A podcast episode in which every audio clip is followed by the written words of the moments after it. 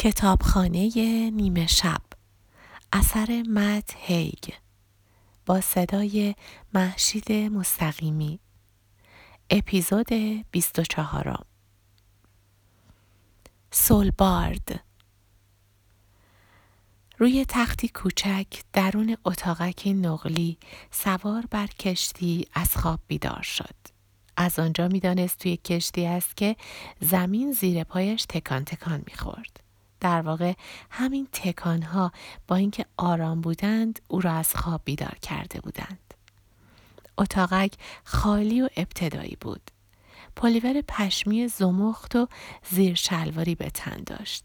پتو را از روی خود کنار زد و متوجه شد که سر درد دارد. دهانش آنقدر خشک بود که حس می کرد گونه هایش از داخل روی دندانهایش کشیده می شوند. از عمق سینه صرفه محکم کرد و احساس کرد از نظر بدنی فاصله بسیاری با ورزشکاری المپیکی دارد. انگشتانش بوی توتون می‌دادند.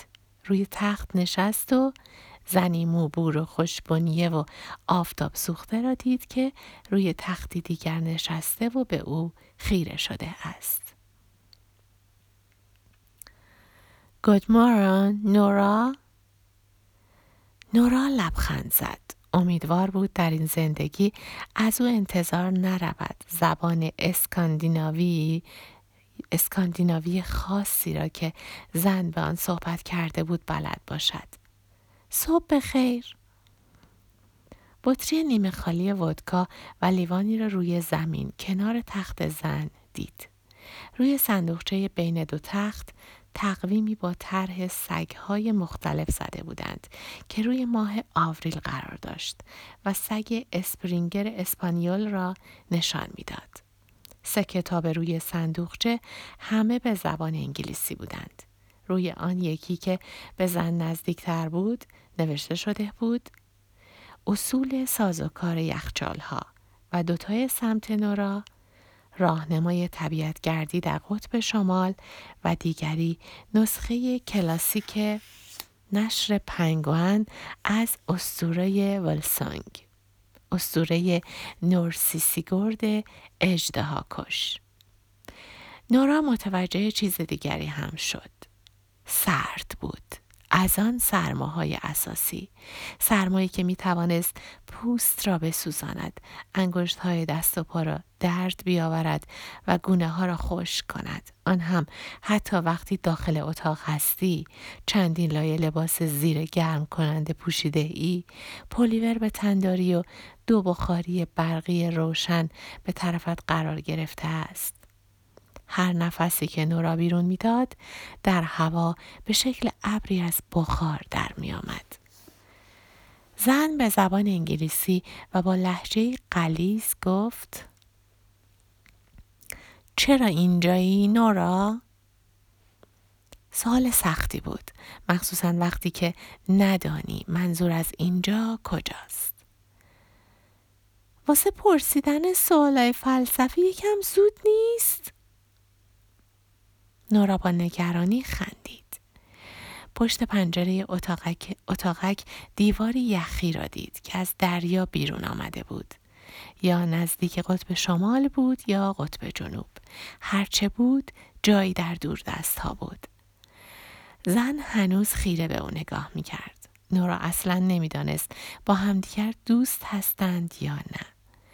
زن سرسخت رک و خاکی به نظر می رسید اما احتمالا شخصیت جالبی هم داشت.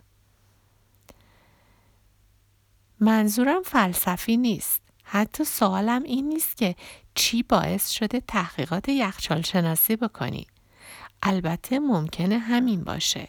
منظورم اینه که چرا تصمیم گرفتی تا جای ممکن از تمدن و آدم ها دور بشی؟ هیچ وقت این رو به هم نگفتی. نارا گفت نمی‌دونم از سرما خوشم میاد. هیچ کس از این سرما خوشش نمیاد مگه اینکه مازوخیست باشی. درست می‌گفت. نورا دست دراز کرد. پلیور پایین تختش را برداشت و آن را روی پلیوری که به تن داشت پوشید.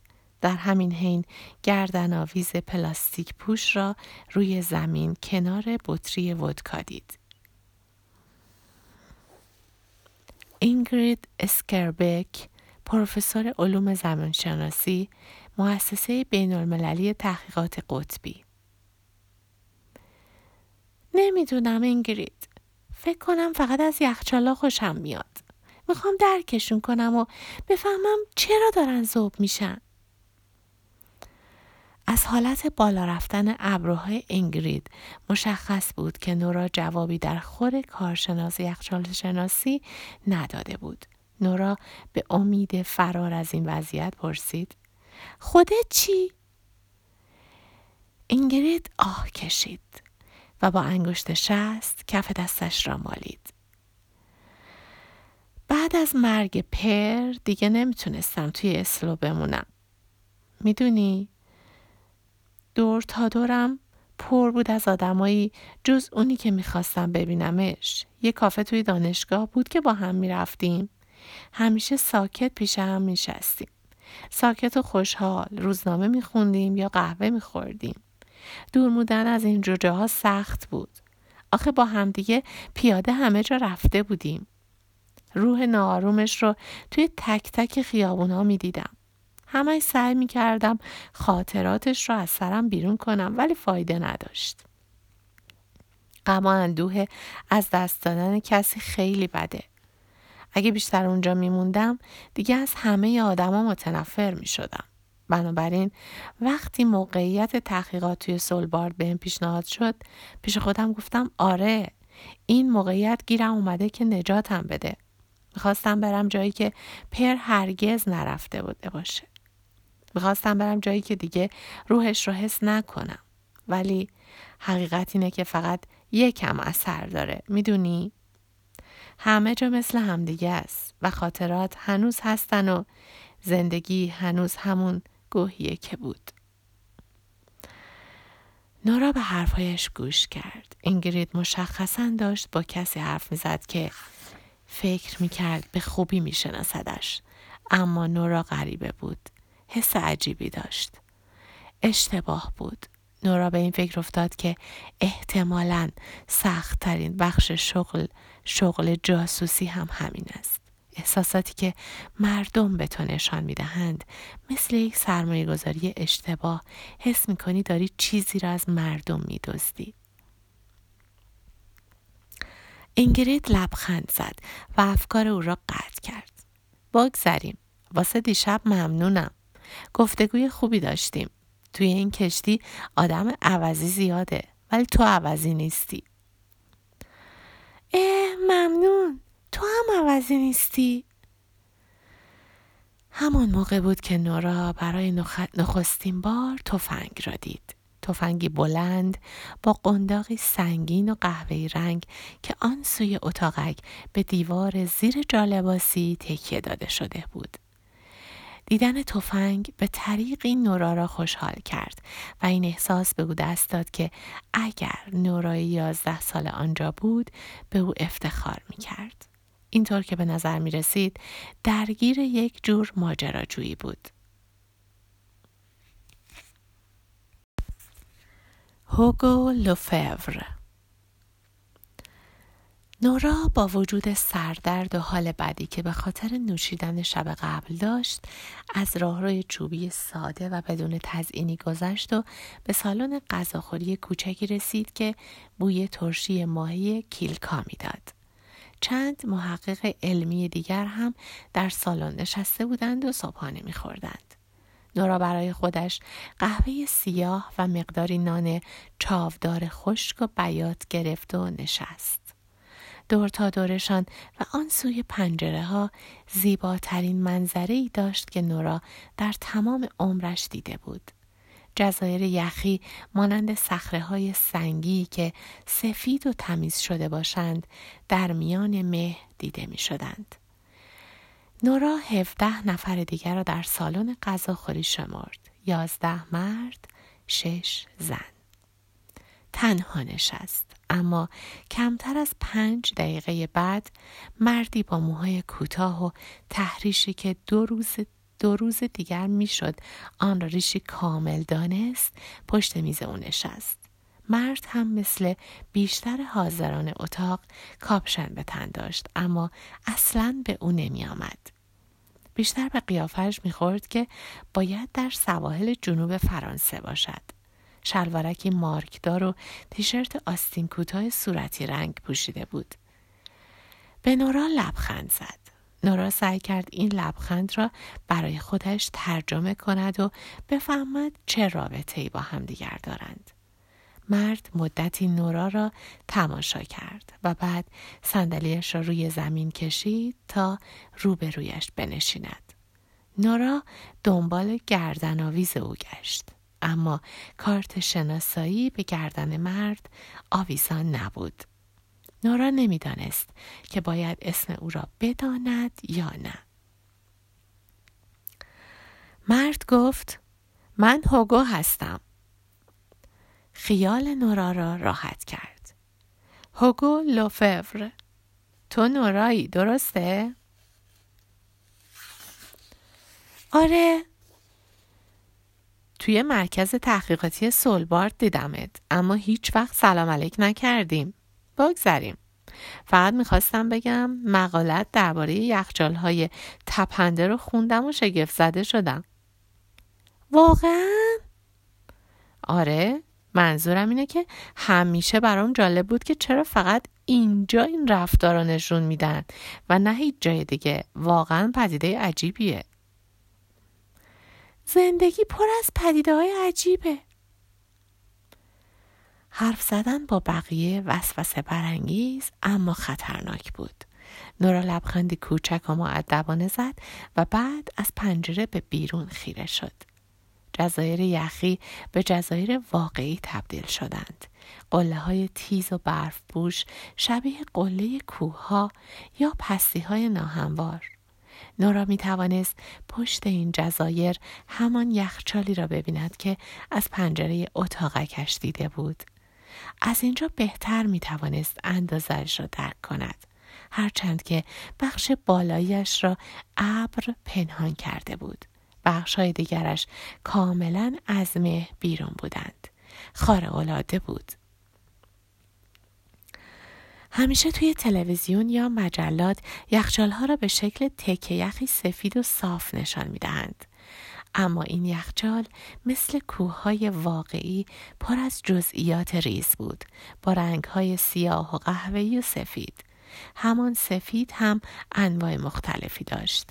ترکیب وسیع از رنگ های سفید سفید، سفید آبی، سفید فیروزه‌ای، سفید طلایی، سفید نقره‌ای و سفید بیرنگ با درخشش خیره کنندشان زنده و بسیار تأثیرگذار به نظر می رسیدند.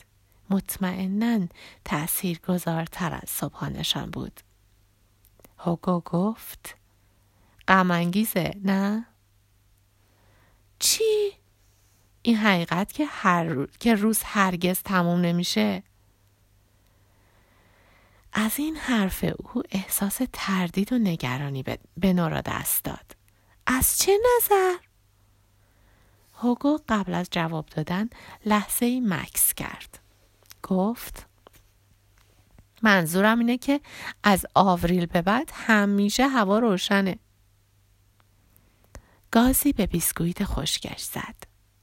مثل یه روز بی انتها و تموم نشدنیه. آره نمی‌دونم چرا واسه پنجره های اتاقک ها پرده نذاشتن. از وقتی سوار این کشتی شدم هنوز درست نخوابیدم. نورا با سر تایید کرد. که میشه از کی؟ هوگو خندید. خنده خوبی بود. با دهان بسته و متمدنانه. اصلا آنقدرها هم نمی‌شد. اسمش را خندیدن گذاشت.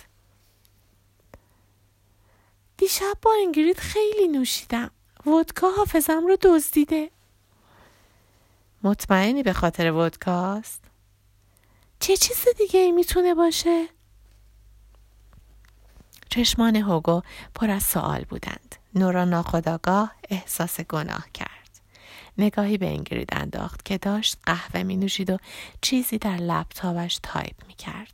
حالا نورا آرزو می کرد کاش پیش او نشسته بود. هوگو گفت خب دیشب سومین شبمون بود.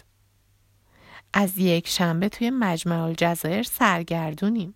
آره یک شنبه بود که از لانگ یربین راه افتادیم.